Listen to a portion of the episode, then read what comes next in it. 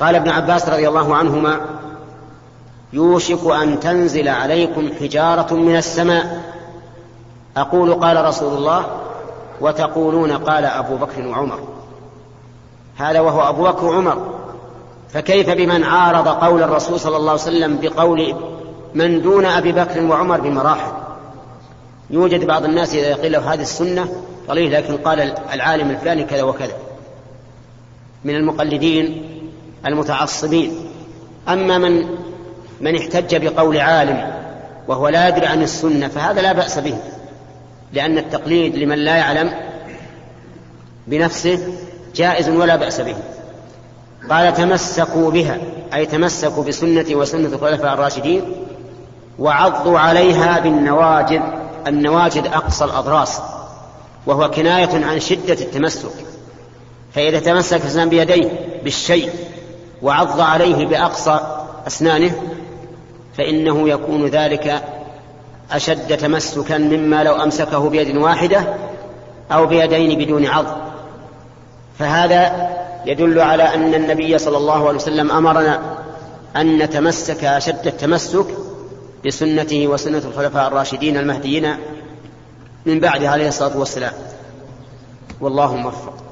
نقل المؤلف رحمه الله تعالى عن العرباض بن سارية رضي الله عنه قال وعظنا رسول الله صلى الله عليه وسلم موعظة بليغة وجلت منها القلوب وذرفت منها العيون فقلنا يا رسول الله كأنها موعظة مودع فأوصنا قال أوصيكم بتقوى الله والسمع والطاعة وإن تأمر عليكم عبد حبشي وإنه من يعش منكم فسيرى اختلافا كثيرا. فعليكم بسنتي وسنة الخلفاء الراشدين المهديين. عضوا عليها بالنواجذ وإياكم ومحدثات الأمور فإن كل بدعة ضلالة. رواه أبو داود والترمذي وقال حديث حسن صحيح. والصلاة والسلام على نبينا محمد وعلى آله وأصحابه أجمعين. قال النبي صلى الله عليه وسلم بعد أن أمر باتباع سنته وسنة الخلفاء الراشدين المهديين وحث على التمسك بها والعض عليها بالنواجذ قال وإياكم ومحدثات الأمور. إياكم ومحدثات الأمور يعني أحذركم من محدثات الأمور أي من الأمور المحدثة. وهذه الإضافة من باب إضافة الصفة إلى موصوفها. والأمور المحدثة يعني بها صلوات الله وسلامه عليه المحدثات في دين الله. وذلك لأن الأصل فيما, يتد... فيما يدين به الإنسان ربه ويتقرب به إليه الأصل فيه المنع. والتحريم حتى يقوم دليل على أنه مشروع. ولهذا أنكر الله عز وجل من يحللون ويحرمون بأهوائهم. فقال تعالى ولا تقولوا لما تصف ألسنتكم الكذب هذا حلال وهذا حرام لتفتروا على الله الكذب. وأنكر على من شرع في دينه ما لم يأذن به. فقال أم لهم شركاء شرعوا لهم من الدين ما لم يأذن به الله. وقال قل آه الله آذن لكم أم على الله تفترون. أما الأمور العادية وأمور الدنيا فهذه لا فهذه لا ينكر على محدثاتها إلا إذا كان قد نص على تحريمه أو كان داخلا في قاعدة عامة تدل على التحريم. فمثلا السيارات والدبابات وما أشبهها لا نقول إن هذه محدثة لم توجد في عهد الرسول عليه الصلاة والسلام فلا يجوز استعمالها. نقول لأن هذه من الأمور الدنيوية. الثياب وأنواعها لا نقول لا تلبس إلا ما يلبسه الصحابة. البس ما شئت مما أحل الله لك لأن, الأصل الحل. إلا ما نص الشرع على تحريمه كتحريم الحرير. على الرجال والذهب على الرجال وتحريم ما فيه الصورة وما أشبه ذلك. فقوله صلوات الله وسلامه عليه إياكم ومحدثات الأمور يعني في دين الله وفيما يتعبد به الإنسان لربه. ثم قال فإن كل بدعة ضلالة. يعني كل بدعة في دين الله فهي ضلالة. وإن ظن صاحبها أنها خير وأنها هدى فإنها ضلالة. لا تزيده من الله إلا بعدا. وقوله صلوات الله وسلامه عليه كل بدعة ضلالة يشمل ما كان مبتدعا في أصله وما كان مبتدعا في وصفه. فمثلا لو أن أحدا أراد أن يذكر الله بأذكار معينة بصفتها أو عددها بدون سنة ثابتة عن رسول الله صلى الله عليه وسلم فإننا ننكر عليه. لا ننكر أصل الذكر لكن ننكر ترتيبه على صفة معينة بدون دليل. فإن قال قائل ما تقولون في قول عمر رضي الله عنه حين أمر الناس حين أمر أبي بن كعب وتميما الداري أن يقوما للناس في رمضان على في, في تراويحهم وأن يجتمع الناس على إمام واحد بعد أن كانوا أوزاعا فخرج ذات يوم ذات ليلة والناس خلف إمامهم. فقال نعمة البدعة هذه فأثنى عليها ووصفها بأنها بدعة. والرسول عليه الصلاة والسلام يقول كل بدعة ضلالة. قلنا إن هذه البدعة ليست بدعة مبتدأة لكنها بدعة نسبية وذلك لأن النبي صلى الله عليه وسلم صلى بأصحابه ثلاث ليال أو أربع ليال. في رمضان يقوم بهم ثم تخلف في الثالثة أو الرابعة وقال إني خشيت أن تفرض عليكم. فصارت فصار الاجتماع على إمام واحد في قيام رمضان سنة سنها النبي عليه الصلاة والسلام. لكن تركها خوفا من أن تفرض علينا. ثم بقيت الحال على ما هي عليه يصلي الرجلان والثلاثة كل والواحد على حدة. في خلافة أبي بكر وفي أول خلافة عمر. ثم جمع الناس على إمام واحد. فصار هذا الجمع بدعة بالنسبة لتركه في آخر حياة الرسول عليه الصلاة والسلام وفي عهد أبي بكر وفي أول خلافة عمر. فهذه بدعة نسبية وإن شئت فقل بدعة فقل إنها بدعة إضافية يعني بالنسبة لترك الناس لها هذه المدة. آخر حياة الرسول صلى الله عليه وسلم خلافة أبي بكر أول خلافة عمر.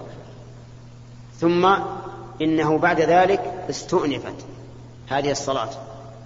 وإلا فلا شك أن قول رسول الله صلى الله عليه وسلم كل بدعة ضلالة عام وهو صادر من أفصح الخلق وأنصح الخلق عليه الصلاة والسلام. كلام واضح كل بدعة. مهما استحسنها مبتدعها فإنها ضلالة. والله موفق. نقل المؤلف رحمه الله تعالى عن النعمان بن بشير رضي الله عنهما قال سمعت رسول الله صلى الله عليه وسلم يقول لتسون صفوفكم أو ليخالفن الله بين وجوهكم. متفق عليه. وفي رواية لمسلم كان رسول الله صلى الله عليه وسلم يسوي صفوفنا حتى كأنما يسوي بها القداح حتى إذا رأى أنا قد أقلنا عنه ثم خرج يوما فقام حتى كاد أن يكبر. فرأى رجلا باديا صدره فقال عباد الله لتسون صفوفكم أو ليخالفن الله بين وجوهكم. بسم الله الرحمن الرحيم. قال المؤلف رحمه الله تعالى فيما نقله عن النعمان بن بشير رضي الله عنه عنهما أن النبي صلى الله عليه وسلم قال لتسون صفوفكم أو ليخالفن الله بين وجوهكم. الجملة الأولى مؤكدة بثلاثة مؤكدات. بالقسم المقدر واللام لتسون ونون التوكيد.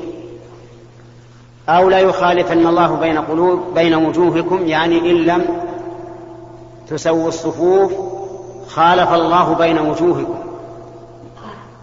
وهذه الجملة أيضا مؤكدة بثلاثة مؤكدات بالقسم واللام والنون. يعني إن لم تسووا الصفوف خالف الله بين وجوهكم. واختلف العلماء رحمهم الله في معنى المخالفة مخالفة الوجه.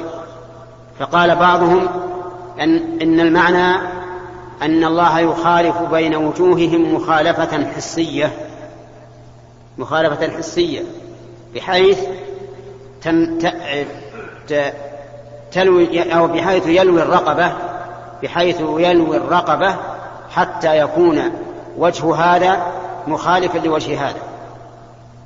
والله على كل شيء قدير.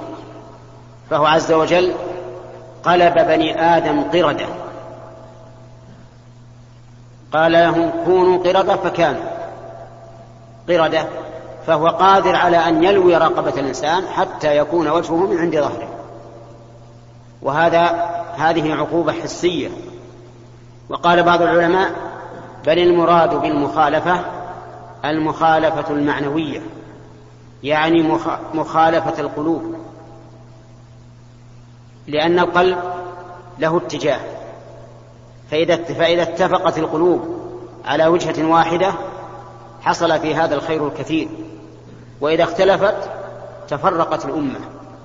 فالمراد بالمخالفة مخالفة القلوب وهذا التفسير أصح لأنه قد ورد في بعض الألفاظ أو ليخالفن الله بين قلوبكم. وفي رواية لا تختلفوا فتختلف قلوبكم. وعلى هذا فيكون المراد بقوله أو ليخالفن الله بين وجوهكم أي بين وجهات نظركم وذلك باختلاف القلوب.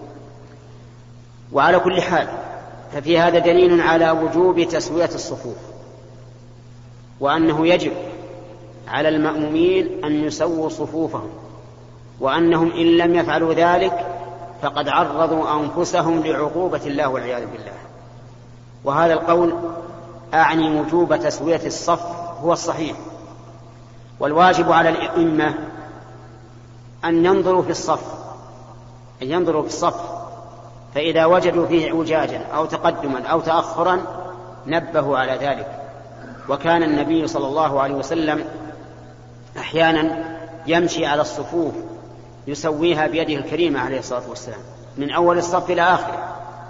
ولما كثر الناس في زمن الخلفاء أمر عمر بن الخطاب رضي الله عنه رجلا يسوي الصفوف إذا أقيمت الصلاة. فإذا جاء وقال إنها قد استوت كبر للصلاة وكذلك فعل عثمان رضي الله عنه. كان قد وكل رجلا يسوي صفوف الناس فإذا جاء وقال قد استوت كبر وهذا يدل على اعتناء النبي صلى الله عليه وسلم والخلفاء الراشدين بتسوية الصف. ولكن مع الأسف الآن أن المأمومين لا يبالون بالتسوية. يتقدم الإنسان ويتأخر لا يبالي.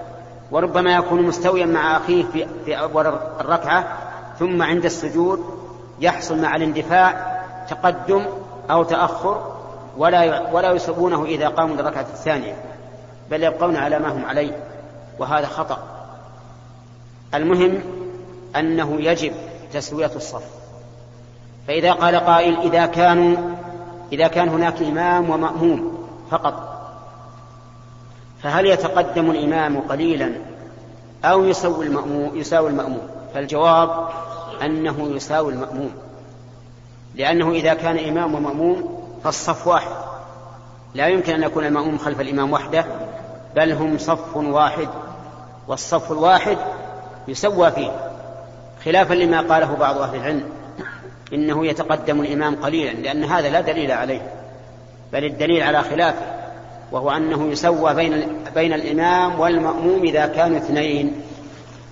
ثم قال في رواية قال كان النبي صلى الله عليه وسلم يسوي صفوفنا كأنما يسوي بها القداح.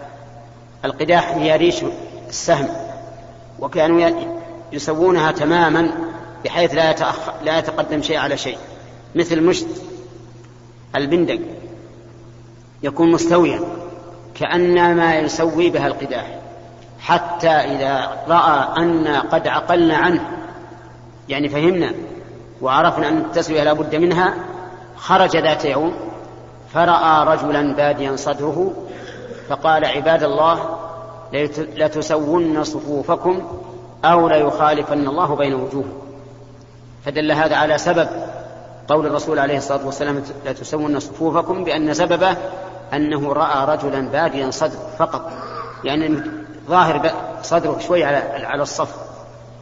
فدل ذلك على أن من هدي النبي صلى الله عليه وسلم أنه يتفقد الصف وأنه يتوعد يتوعد من تقدم بهذا الوعيد. لتسون صفوفكم أو ليخالفن الله بين وجوهكم فأرجو منكم يا أيها الأخوة أن تنقلوا هذه المسألة إلى أئمتكم وإلى مأموميكم حتى يتبين لهم الأمر ويتضح ولا يحصل تهاون بين الناس. والله موفق. نقل المؤلف رحمه الله تعالى عن أبي موسى الأشعري رضي الله عنه قال احترق بيت بالمدينة على أهله من الليل فلما حدث رسول الله صلى الله عليه وسلم بشأنهم قال إن هذه النار عدو لكم فإذا نمتم فأطفئوها عنكم متفق عليه. ذكر المؤلف في باب الحث على اتباع السنة وآدابها. هذا الحديث الذي وقع في عهد النبي صلى الله عليه وسلم أن قوما احترق عليهم بيتهم في الليل فبلغ ذلك النبي صلى الله عليه وسلم فقال إن هذه النار عدو لكم. يعني فإذا نمتم فأطفئوها. هذه النار التي خلقها الله عز وجل وأنشأ شجرتها. امتن الله بها على عباده. فقال سبحانه وتعالى أفرأيتم النار التي تورون؟ أأنتم أنشأتم شجرتها أم نحن المنشئون؟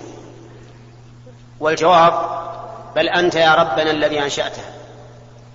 نحن جعلناها تذكرة ومتاعا للمقوين.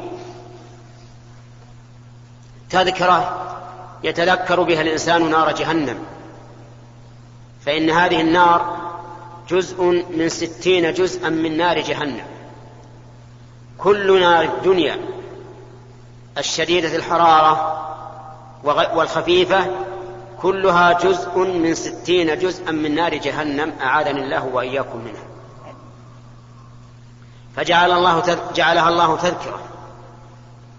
حتى إن بعض السلف إذا هم بمعصية ذهب إلى النار ووضع أصبعه عليها. يعني يقول لنفسه اذكري هذه الحرارة لا تجش لا تتجشم المعصية فإن ذلك سبب لدخول النار. نسأل الله العافية. ومع هذا يقول ومتاعا للمقوين. يعني جعلناها متاعا للمسافرين وغيرهم من المحتاجين إليها. يتمتعون بها يدفؤون بها في الشتاء يسخنون فيها مياههم يطبخون فيها أطعمتهم. فهي مصلحة ولكن قد تكون مضرة. كما قال النبي عليه الصلاة والسلام في هذا الحديث إن هذه النار عدو لكم. فهي عدو إذا لم يحسن الإنسان ضبطها وقيدها صارت عدو. إذا فرط فيها أو تعدى فرط فيها بأن لم يحبس ما تكون سببا لاشتعاله. بأن لم يحبس ما يكون سببا لاشتعاله. أو تعدى فيها بأن أوقدها حول ما يشتعل سريعا. كالبنزين والغاز وما أشبهه. فإنها تكون عدوا للإنسان. وفي هذا دليل على أن الإنسان ينبغي له أن, أن يتخذ الاحتياط في الأمور التي يخشى شرها. ولهذا أمر الإنسان عند النوم أن يطفئ النار. ولا يقول هذه سهلة أنا آمن. ربما يظن هذا الظن ولكن يحدث ما لا يخطر على باله. ومن ذلك أيضا فيما حدث في عصرنا الحاضر صمامات الغاز. يجب على الإنسان أن يتفقدها لئلا يكون فيها شيء من من النفس فتملأ الجو من الغاز فإذا أشعل النار احترق المكان كله. ومن ذلك أيضا أفياش الكهرباء. ينبغي للإنسان أن يكون حريصا عليها متفقدا لها. وأن يكون الذي يركبها شخصا عارفا مهندسا حتى لا تركب على وجه الخطأ فيحصل بذلك الاحتراق إما احتراق كليا للبيت كله أو لجزء منه. المهم الإنسان يجب عليه الاحتراز من كل ما يخشى ضرره. وإذا كان هذا في النار نار, جهن نار الدنيا فكذلك يجب أن يحترس مما يكون سببا لعذاب النار في الآخرة. من أسباب المعاصي ووسائلها وذرائعها ولهذا قال أهل العلم رحمهم الله إن الوسائل لها أحكام المقاصد وإن الذرائع يجب أن تسد. إذا كانت ذريعة إلى المحرم خشية من الوقوع في الهلاك. والله موفق. نقل المؤلف رحمه الله تعالى عن أبي موسى الأشعري رضي الله عنه قال قال رسول الله صلى الله عليه وسلم إن مثل ما بعثني الله به من الهدى والعلم كمثل غيث أصاب أرضا فكانت منها طائفة طيبة قبلت الماء فأنبتت الكلأ والعشب الكثير وكان منها أجادب أمسكت الماء فنفع الله بها الناس فشربوا منها وسقوا وزرعوا وأصاب طائفة منها أخرى إنما هي قيعان لا تمسك ماء ولا تنبت كلا. فذلك مثل من فقه في دين الله ونفعه ما بعثني الله به فعلم وعلم. ومثل من لم يرفع بذلك رأسا ولم يقبل هدى الله الذي أرسلت به. متفق عليه. رحمه الله تعالى فيما نقله عن أبي موسى الأشعري رضي الله عنه. في هذا المثل الذي ضربه النبي صلى الله عليه وسلم. فقال مثل ما بعثني الله به وما جئت به من الهدى كمثل غيث أصاب ارضا الغيث يعني المطر. فكانت هذه الأرض ثلاثة أقسام. قسم قبلت الماء. رياض. قسم الرياض قبلت الماء وأنبتت العشب الكثير والزرع فانتفع الناس بها. وقسم آخر قيعان أمسكت الماء و و وانتفع الناس به. فاستقوا منه ورووا منه والقسم الثالث أرض سبخة ابتلعت الماء ولم تنبت الكلى. فهكذا الناس بالنسبة لما بعث الله به النبي صلى الله عليه وسلم من العلم والهدى. منهم من فقه في دين الله فعلم وعلم وانتفع الناس بعلمه وانتفع هو بعلمه.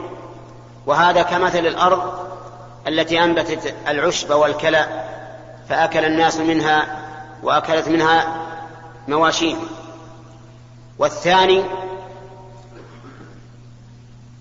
القسم الثاني أو المثل الثاني في قوم حملوا الهدى ولكن لم يفقهوا في هذا الهدى شيئا بمعنى أنهم كانوا رواة للعلم والحديث لكن ليس عندهم فقه. فهؤلاء مثلهم مثل الأرض التي حفظت الماء واستقى الناس منه وشربوا منه لكن الأرض نفسها لم تنبت شيئا. لأن هؤلاء يروون الأحاديث وينقلونها ولكن ليس عندهم فيها فقه وفهم. والثالث القسم الثالث من لم يرفع بما جاء به النبي صلى الله عليه وسلم من العلم والهدى راسا وأعرض عنه ولم يبال به فهذا لم ينتفع بما جاء به النبي عليه الصلاة والسلام ولم ينفع غير غيره. فمثله كمثل الأرض التي ابتلعت الماء ولم تنبت شيئا. وفي هذا الحديث دليل على أن من فقه في دين الله وعلم من سنة الرسول صلى الله عليه وسلم ما يعلم فإنه خير الأقسام.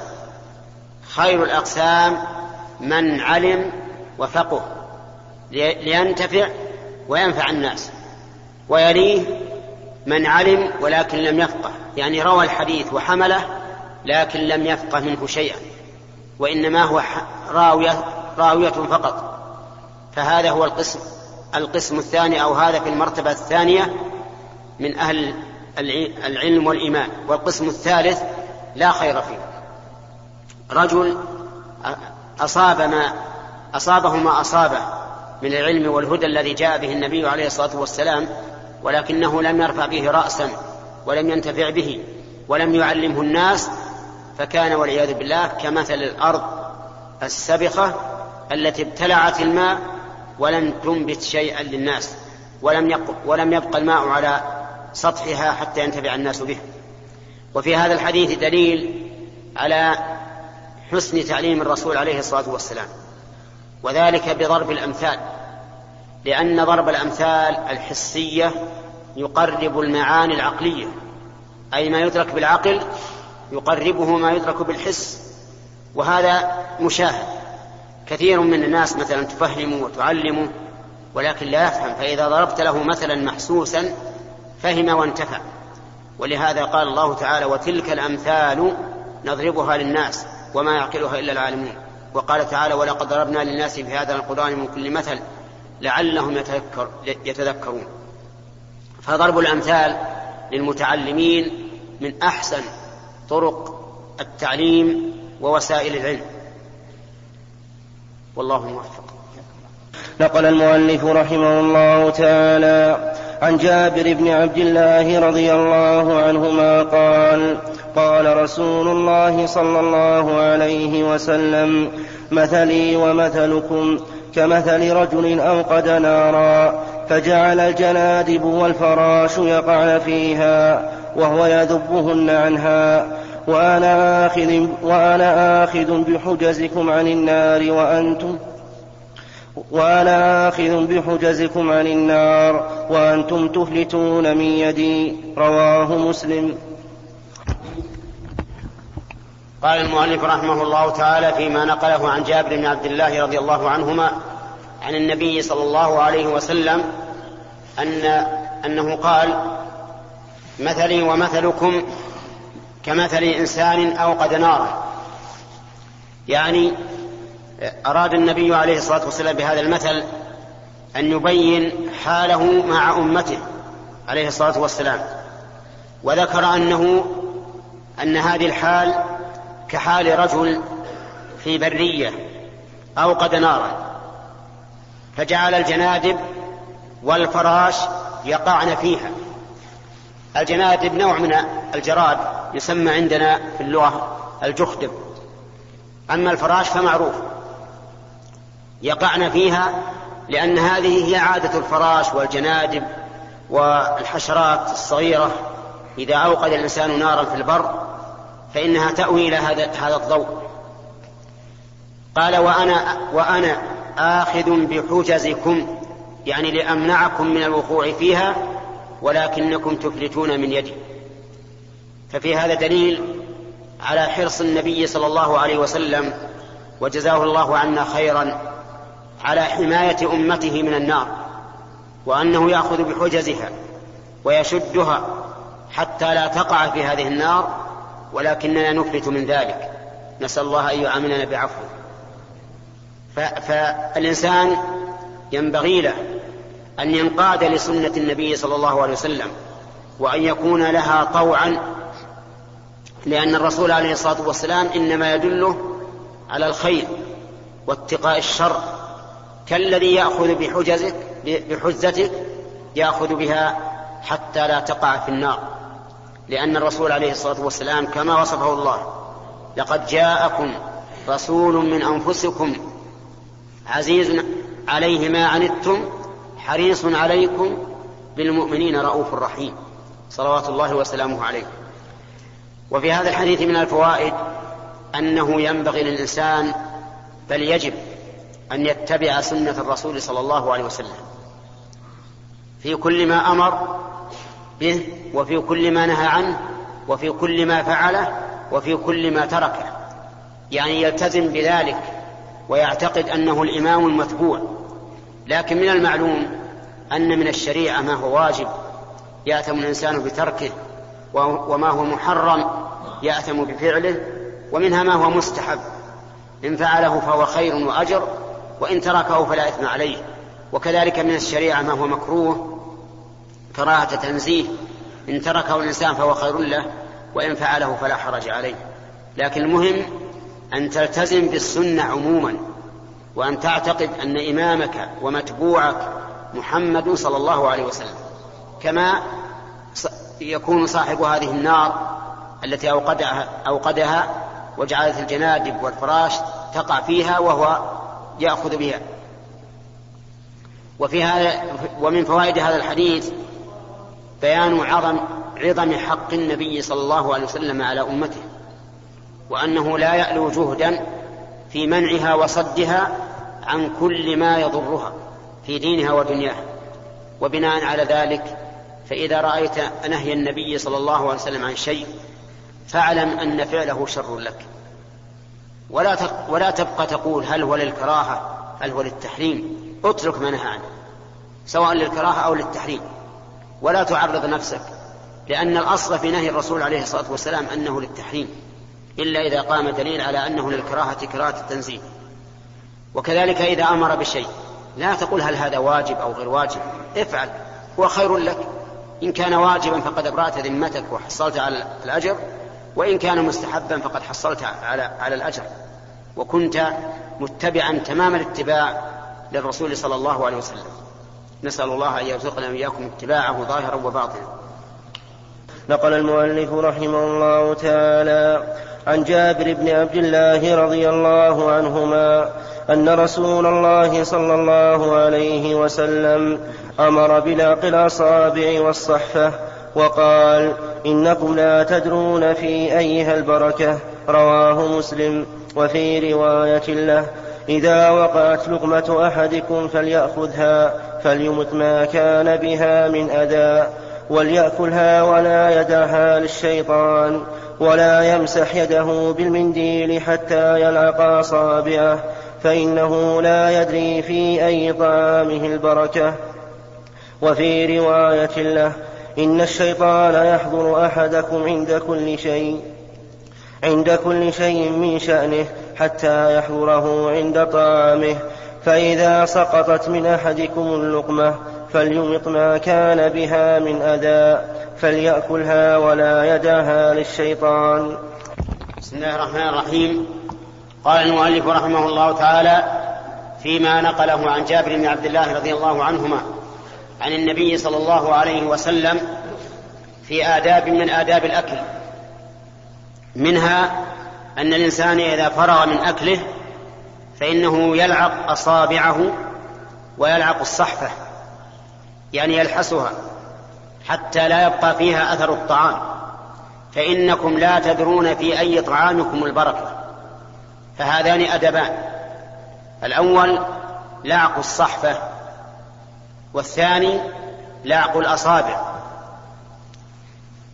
والنبي عليه الصلاة والسلام لا يأمر أمته بشيء إلا وفيه الخير والبركة.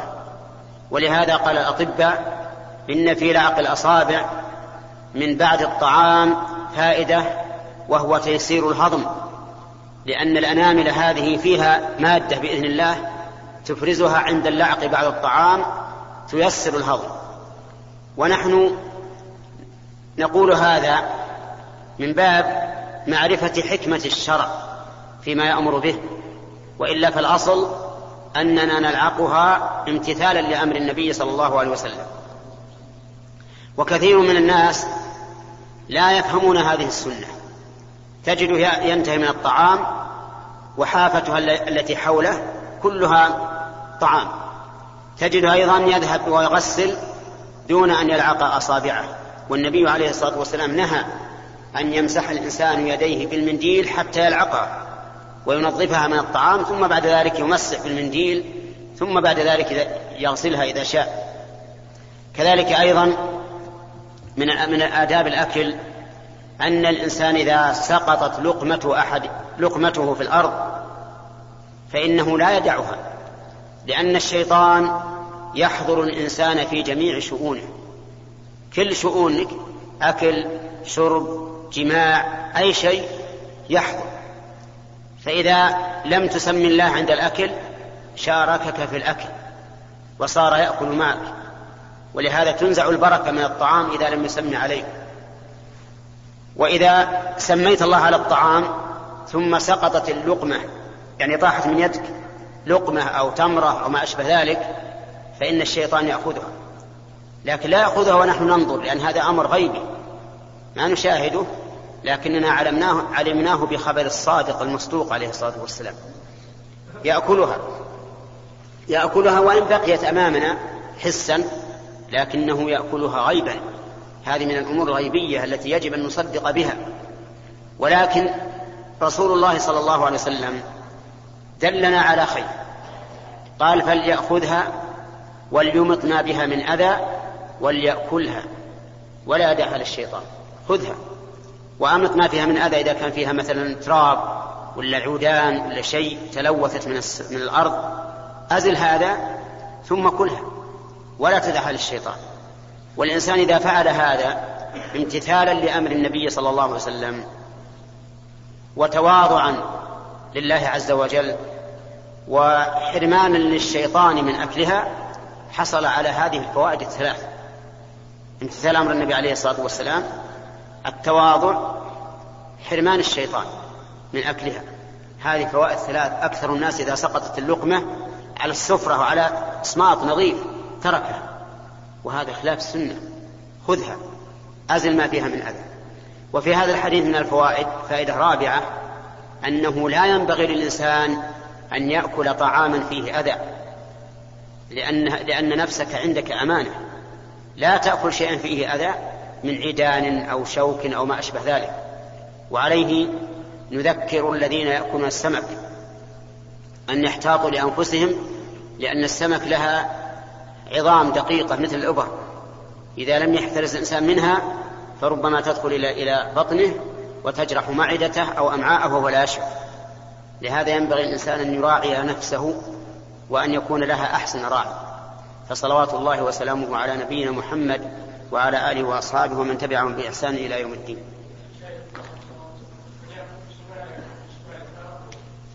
نعم. أي هذا ما يجوز. الأكل بالشمال والشرب بالشمال حرام وتشبه بالشيطان والعياذ بالله لأن الشيطان يأكل بشماله ويشرب بشماله.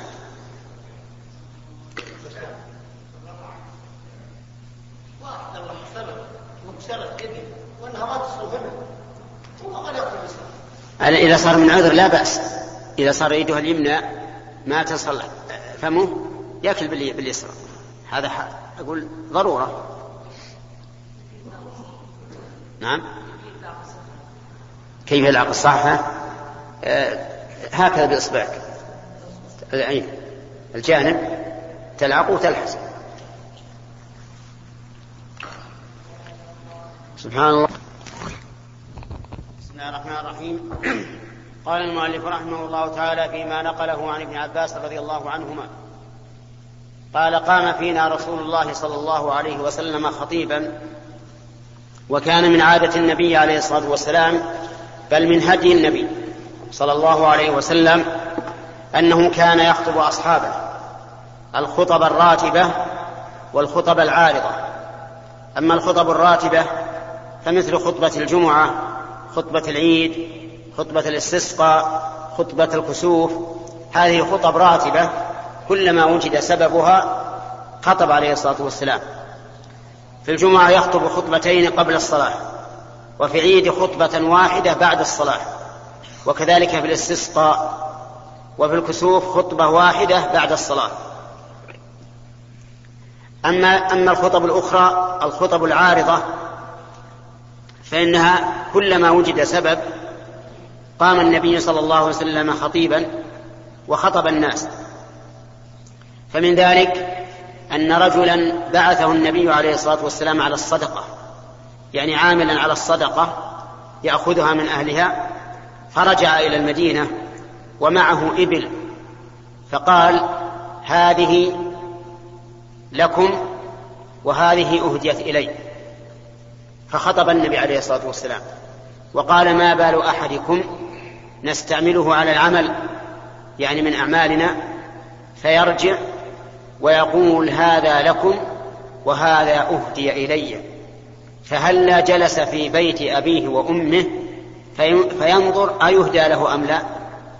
وصدق النبي عليه الصلاة والسلام أنه لم يهدى لهذا العامل الذي تبع الدولة إلا من أجل أنه عامل. لو كانوا يريدون أن يهدوا إليه لشخصه لأهدوا إليه في بيت أبيه وأمه. ومن هذا الحديث نعرف عظمة الرشوة وأنها من عظائم الأمور التي أدت إلى أن يقوم النبي صلى الله عليه وسلم خطيبا يخطب في الناس ويحذرهم من هذا العمل لأنه إذا فشى في قوم الرشوة هلكوا وصار كل واحد منهم لا يقول الحق ولا يحكم بالحق ولا يقوم بالعدل إلا إذا رشي والعياذ بالله. والرشوة ملعون آخذها. ملعون آخذها وملعون معطيها إلا إذا كان الآخذ يمنع حق الناس إلا برشوة فحينئذ تكون اللعنة على هذا الآخذ لا على المعطي لأن المعطي إنما يريد أن يعطي لأخذ حقه فهو معذور. كما يوجد والعياذ بالله الآن في بعض المسؤولين في الدول الإسلامية من لا يمكن أن يمشي الناس إلا بهذه الرشوة والعياذ بالله. فيكون آكلا للمال بالباطل معرضا نفسه للعنة نسأل الله العافية. والواجب على من ولاه الله عملا أن يقوم به بالعدل وأن يقوم به بحسب بالواجب فيه بحسب المستطاع. ومن ذلك أيضا أن بريرة وهي أمة لجماعة من الأنصار وهي مملوكة كاتبها أهلها على تسع أواق من الفضة. فجاءت إلى عائشة تستعينها تقول أعينين لتقضي كتابتها. فقالت إن شاء أهلك أن أعدها لهم يعني أنقدها نقدا ويكون ولاؤك لي فعلت. فذهبت فريرة إلى أهلها يعني أسيادها. فقالت لهم ذلك فقالوا لا الولاء لنا.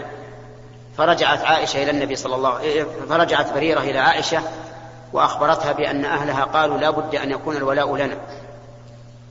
فقال النبي عليه الصلاة والسلام خذيها واشترطي لهم الولاء فإنما الولاء لمن أعتق فأخذتها واشترطت الولاء لهم ثم خطب الناس عليه الصلاة والسلام وقال ما بال أقوام يشترطون شروطا ليست في كتاب الله.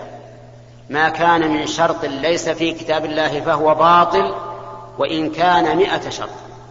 قضاء الله أحق وشرط الله أوثق وإنما الولاء لمن أعتق ومن ذلك أيضا أن امرأة من بني مخزوم كانت تقول للناس أعيروني أعيروني شيئا فيعيرونها المتاع القدر والقربة وما أشبه ذلك من متاع البيت ثم بعد ذلك تقول ما أعرتموني شيئا. تجحد فأمر النبي صلى الله عليه وسلم أن تقطع يدها لأنها سارقة هذه سرقة. فاهتمت قريش لهذا الأمر. كيف تقطع يد مخزومية؟ من بني مخزوم من كبار قبائل العرب فطلبوا من يشفع إلى النبي عليه الصلاة والسلام. فأرسلوا أسامة بن زيد بن حارثة رضي الله عنهما لأن النبي صلى الله عليه وسلم كان يحبه ويحب أباه. فقال له يشفع. قال النبي عليه الصلاة والسلام أتشفع في حد من حدود الله؟ يقوله منكرا عليه.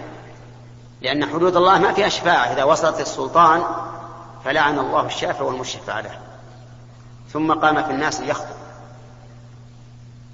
فقال ألا وإن من كان قبلكم كانوا إذا سرق فيهم الشريف تركوه.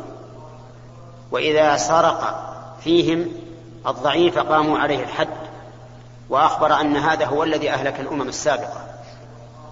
ثم قال عليه الصلاة والسلام ويم الله. يعني أحلف بالله. لو أن فاطمة بنت محمد سرقت لقطعت يدها فهل هذه المخزومية أفضل أم فاطمة بنت محمد؟ نعم فاطمة بنت محمد. يقول لو سرقت لقطعت يدها. فهذه من الخطب العارضة. فكان صلوات الله وسلامه عليه من هديه أنه يخطب الناس لأمور عارضة أو لأمور راتبة. وسبق لنا حديث العرباض بن سارية. قال خطبنا رسول الله صلى الله عليه وسلم خطبة بليغة وجلت منها القلوب وذرفت منها العيون وسبق الكلام عليه. فينبغي للإنسان من, قاضي أو مفتي أو عالم أو داعية أن يخطب الناس في الأمور العارضة التي يحتاجون فيها إلى بيان الحق وفي الأمور الراتبة مثل الجمعة والعيدين والاستسقاء والكسوف كما مر. وهذا من هدي رسول الله صلى الله عليه وسلم وحسن تبليغه لأن الشيء إذا جاء في وقته عند حاجة